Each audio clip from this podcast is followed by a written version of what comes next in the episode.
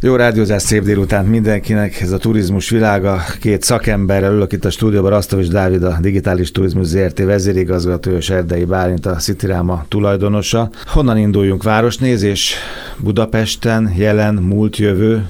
Te mire vagy leginkább kíváncsi, Dávid? Szerintem te a jelenre, én meg majd talán a jövőre. Hogy osszuk föl?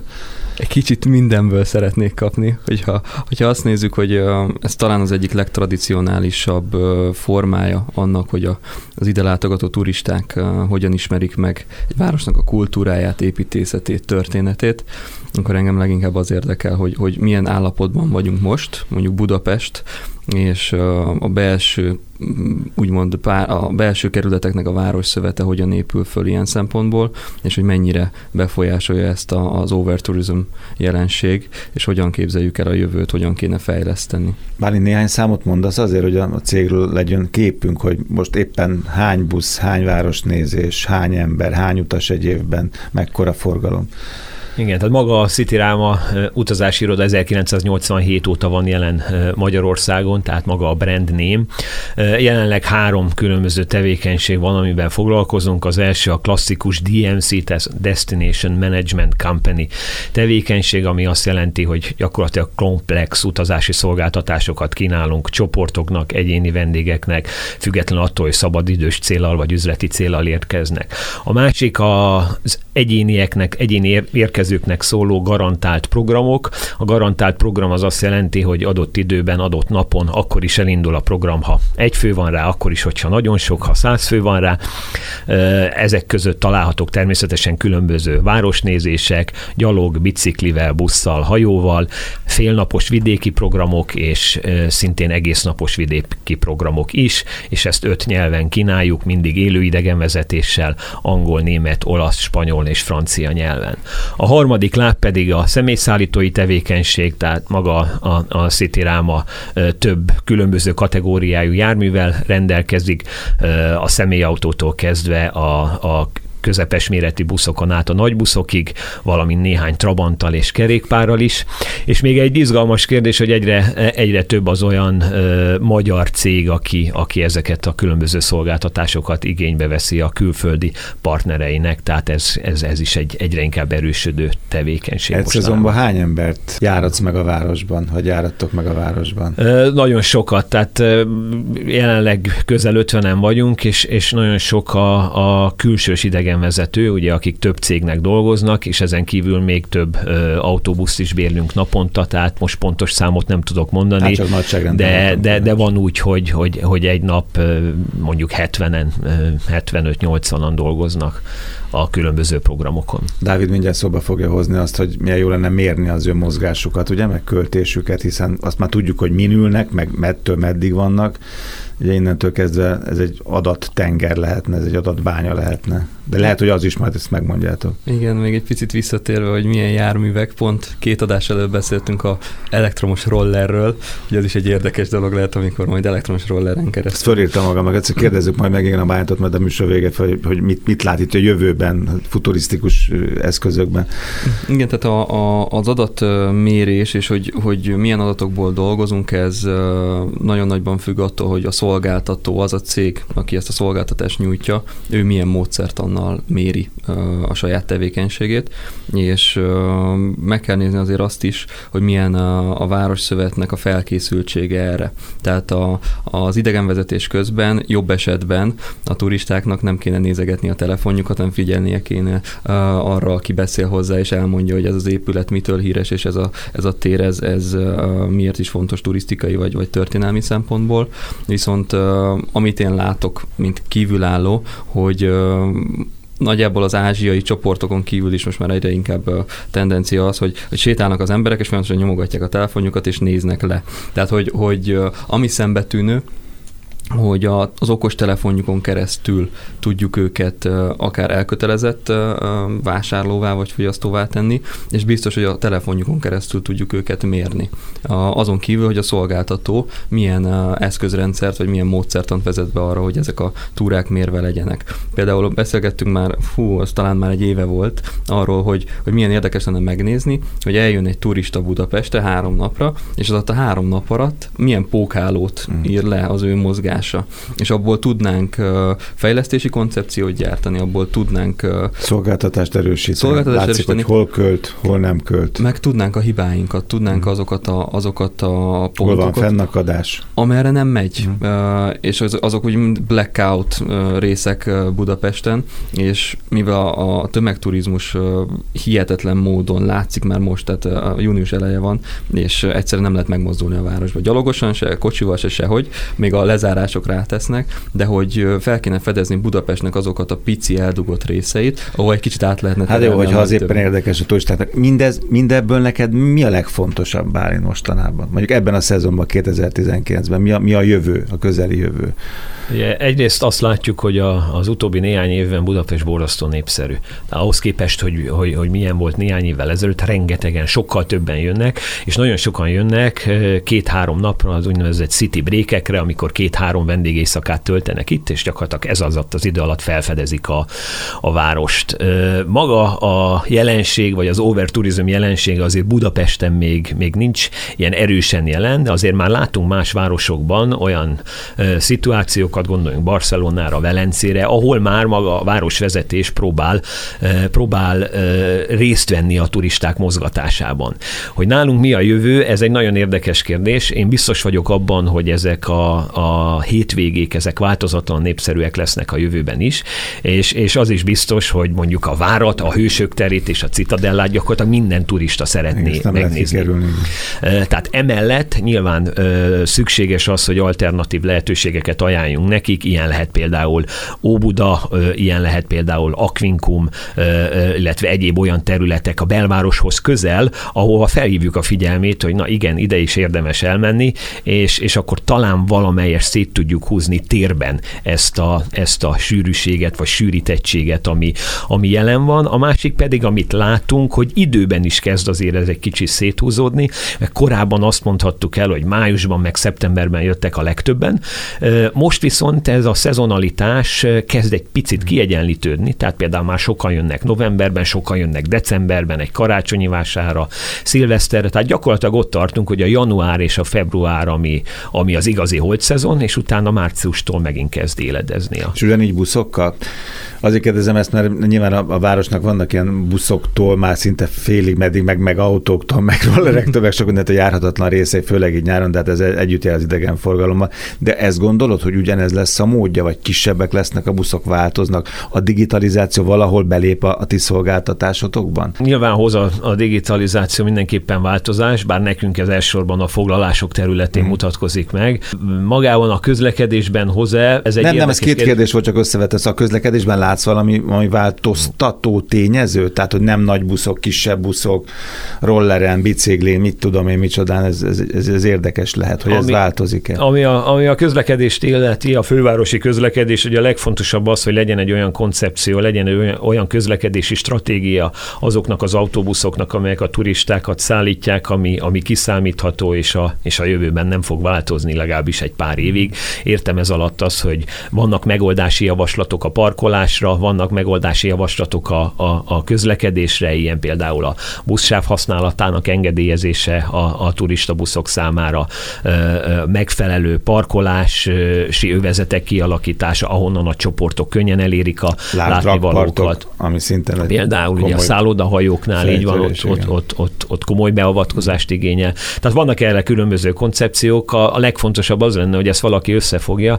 Ez egy nehéz kérdés, ugye van fővárosunk, vannak kerületeink, és, és azért itt nem teljesen egységes a jelenlegi szabályozás. Ez a city break, hogy hogyan jönnek, miért jönnek, és mit csinálnak, a pont ugye pár hete, pár hetes hír, vagy pár napos hír, hogy ugye leviszik a szálláshelyeknek a, a, az adó, adókulcsát, ami úgy gondolom, hogy ez a hihetetlenül magas népszerűsége Budapestnek még jobban meg fog ugrani. Nem azért, mert több ember fog jönni, hanem azért, mert a szálláshelyeknek több pénze marad fejleszteni, több pénze marad arra, pont pontosan azokra a digitális megoldásokra, mert megkönnyítik ezeket a fogyasztói útvonalakat, és onnantól kezdve, hogyha ha elindul egy fejlesztési hullám, nem csak vidéken, ugye, mert a, a elérhető pályázatok azok vidékre szólnak, de Budapesten lesz több tőke arra, hogy felfejlesztjük, felfejlesztjük a saját uh, szolgáltatás portfóliónkat, akkor a szolgáltatók fognak tudni csatlakozni egymáshoz. Mindig arról beszélünk, hogy az integráció, integráció, integráció. Ugyanígy a parkolásnál, vagy közlekedésnél, vagy a,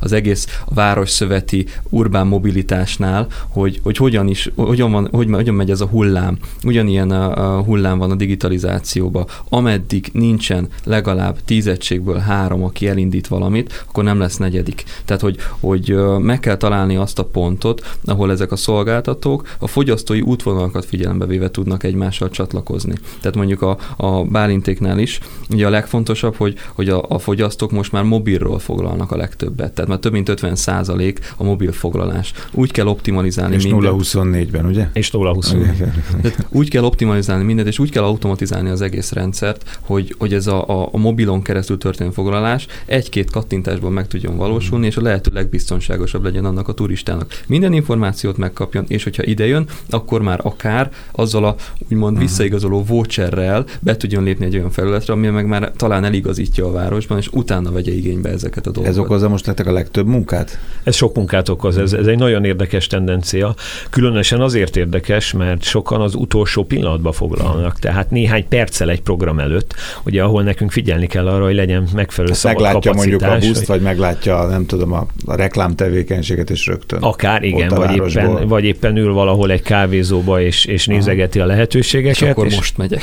És akkor hopp, akkor itt van délután egy Szentendre program, hmm. akkor gyorsan foglalok. Tehát nekünk figyelni kell arra, hogy mindig hagyjunk néhány szabad helyet az így beesőkre, akiknek a száma jelentősen nő, sőt, ugye a legnagyobb megrendelőink, a, az online platformok is most már megkövetelik azt, hogy nem lehet, tehát nincs olyan, ami régen volt, hogy 24 órával előtte lezárjuk, és, és nem fogadunk el több jelentkezést, tehát erre nagyon flexibilisnek kell lenni. Egyébként egy, egy rövid félmondat erejéig visszatérve a közlekedésre, ilyen javaslatok is vannak, amelyek úgynevezett behívásos alapon rotálnák a buszokat, tehát mobiltelefonon, applikációkon keresztül történő kommunikációval, hogy mikor hmm. melyik busz jöhet be, mehet, jöhet be, teheti fel. le az utast, veheti be, hmm. tehát vannak erre, hmm. erre kidolgozott javaslatok. A közlekedési eszköz forradalomban mit mondasz? Igen, hát vannak itt azért kiváló innovációk és különleges ötletek. Azt látjuk, hogy gyakorlatilag haladunk Európával, tehát mi is egy idő után elkezdjük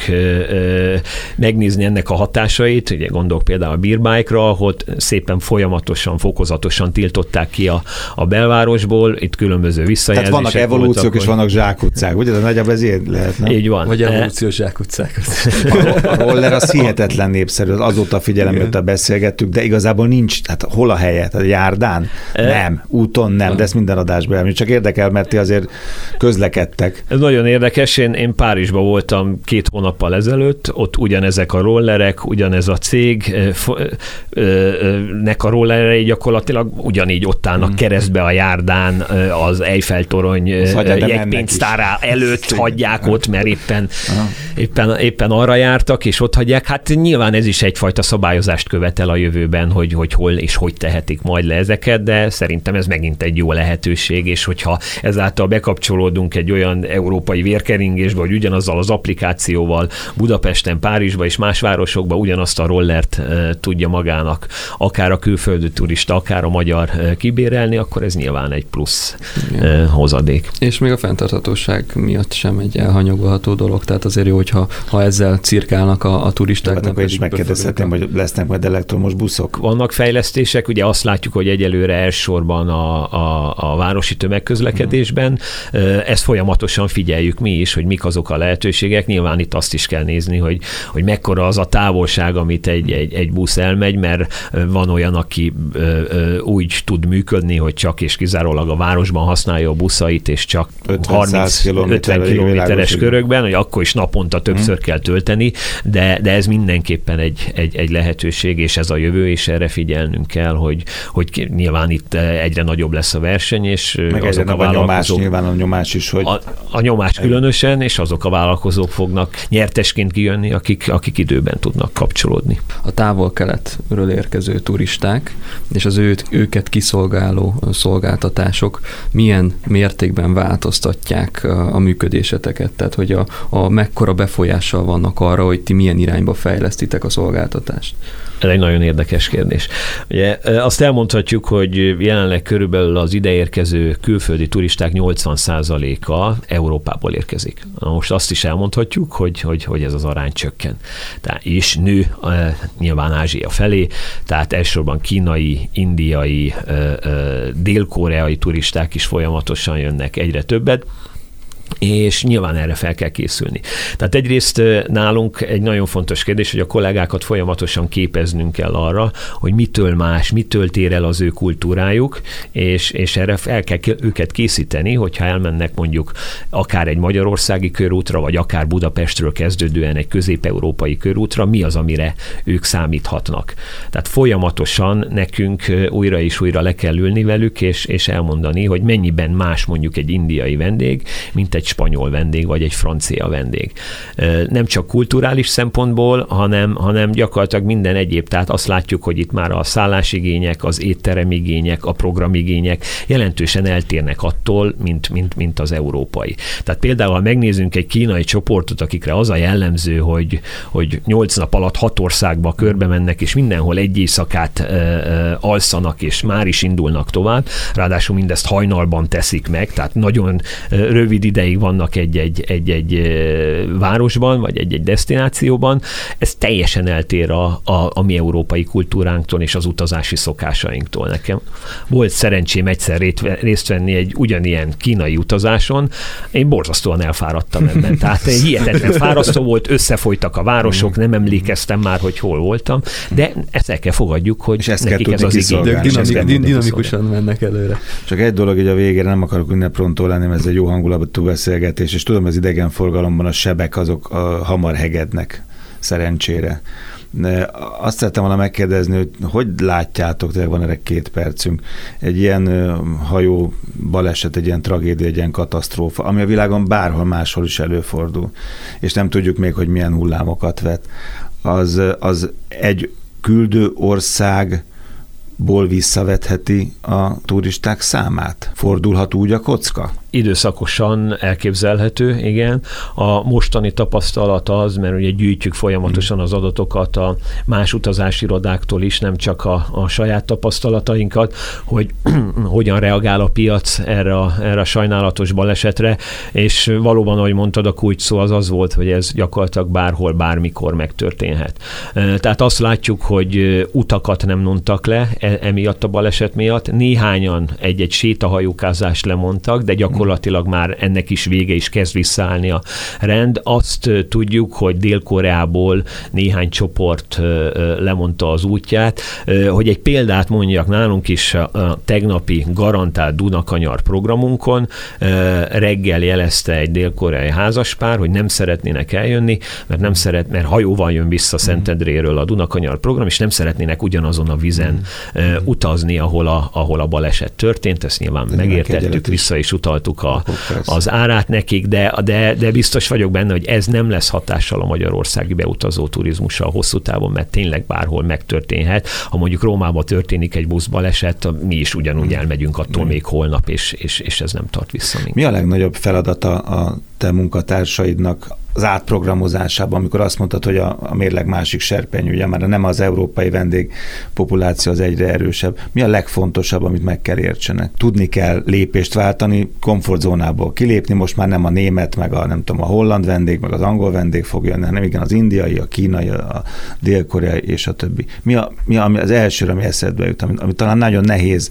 a munkatársaknak megérteni, elfogadni, és, és azt nap mint nap gyakorolni 0-24-ben? Tegyük hozzá, hogy a, ugyanúgy hogy jönnek a németek, meg a hollandok Világos, is, jöjjenek de, is. Jöjjenek is, de, de látszik a, a világ tendenc azért mégiscsak az, hogy évente 100 milliókkal többen jönnek abból a, az irányból. Csoportok területén szerintem a legnagyobb kihívás most az, hogy folyamatosan változtatják a programokat még az utolsó pillanatban is, ami egy európaira nem jellemző, hanem ott van egy, egy megállapodás, és akkor azt szerint jönnek. Itt viszont azt látjuk, hogy akár a, a, a program napján felborítják, és teljesen máskének, tehát sokkal rugalmasabbnak kell lenni.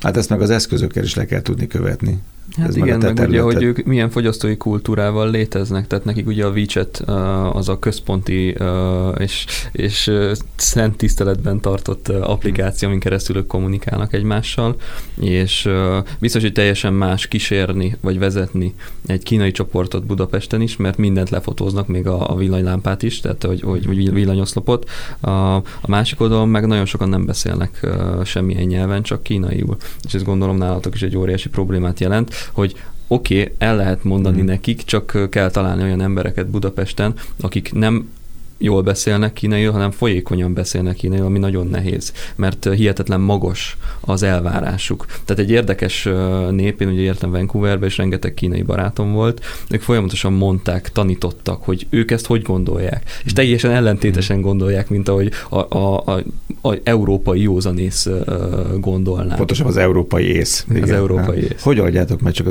tényleg a vége? Ez egy nagyon érdekes kérdés.